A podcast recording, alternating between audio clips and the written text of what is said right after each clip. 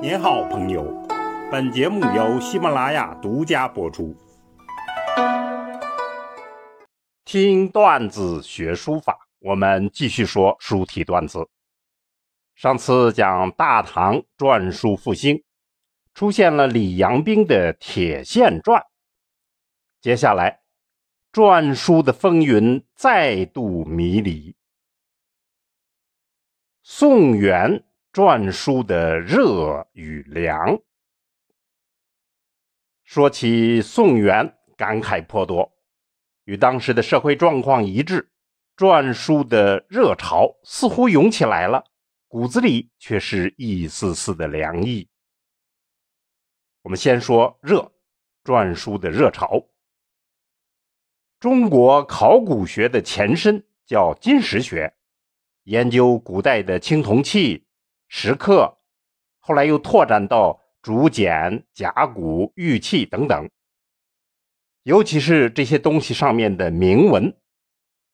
那么金石学呢，早就萌芽了，正式形成却是在北宋，领头的人物是欧阳修。金石热起来了，上面的铭文主要是篆书，自然是全社会，尤其是文人热起来了。还有一个推动力就是禅宗兴起，大宋的封禅刻碑成了热潮，三山五岳，碑刻众多，按照惯例都是篆书来书写碑额。还有据记载呢，宋太宗喜欢篆书，常练到深夜。另外呢，书法理论方面，篆书的研究也颇多著述。而且影响深远，这种种的因素都使得篆书在大宋热起来了。然而呢，情况复杂。我们知道呢，宋代书法基本的特征是宋尚意。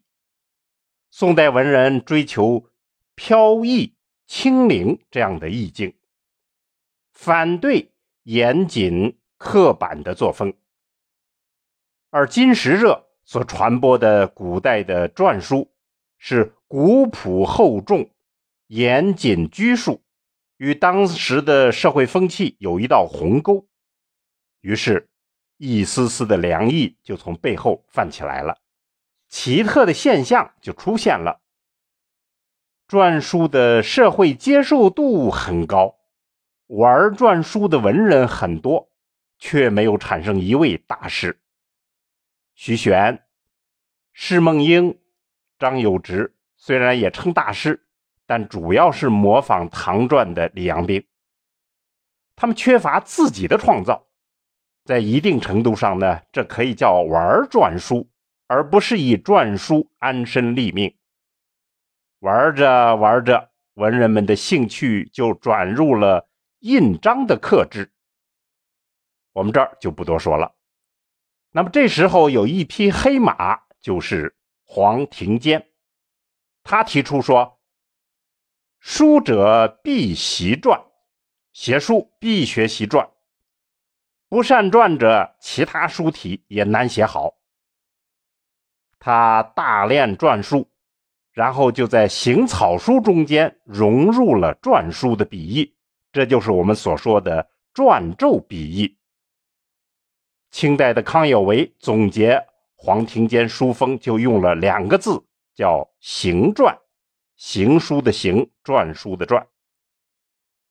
那么，尤其是在黄庭坚的狂草书法中间，我们请大家参考我们在碑帖段子里讲过他的代表作品，那是中锋用笔，独创的禅意线条，别有一种坚韧之感。这是将篆书的笔意融入了草书，可以称为大宋篆书创新的一道意外的风景。当然，大宋篆书的代表人物还是应该推徐玄，他为李后主撰写过墓志铭，还曾校勘过《说文解字》，这些都表明他学养深厚。那么他的篆书深受李斯、李阳冰传统的影响，稍有特色的地方就是，他有大宋文人比较普遍的那种洒脱随意的气息。他最有名的作品就是摹写了李斯的《义山碑》，这就使早已失传的李斯小篆名碑有了最贴近的临本。那么，此大作如今还藏在西安碑林。不过，杜甫有诗句评价说呢：“一山之碑野火焚，枣木传客肥失真。”就是说他肥的有点失真了。可以说呢，徐玄的篆书赶不上李阳冰，更别说李斯了。元代的篆书热潮是作为赵孟頫领头的复古风潮的一部分。他的宗旨就明确的提出崇尚古风、恢复古法，要学习秦汉小篆的传统。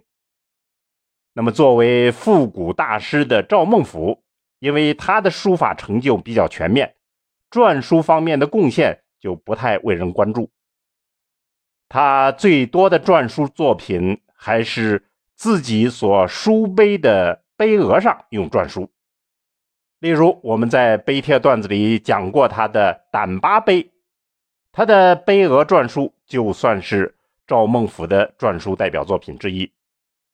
那么，赵孟俯的篆书用笔简洁，线条呢曲直相间，结体方圆兼备，这就改变了李阳冰唐篆的一些传统，尤其是超越了李阳冰一味的留美雅致之风。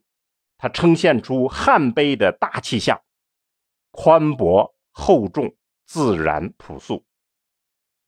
正因为如此，后代就将赵孟頫与李斯、李阳冰并列。赵孟頫小篆的传承与创新，可以称为是清代篆书复兴的先导。然而，受元代社会风气影响。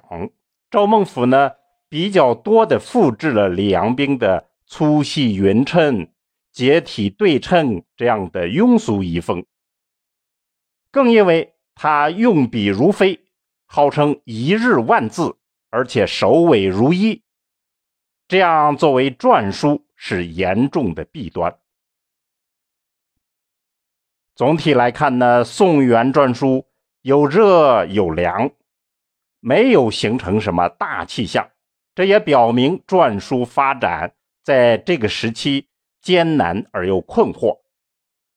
然而，这热与凉混杂的状态，也正是风云变幻的前兆。在时代洪流的裹挟之下，纷乱复杂的热与凉正在酝酿着新的革命性的风暴。我们下回分解吧。听段子学书法，我们下次再见。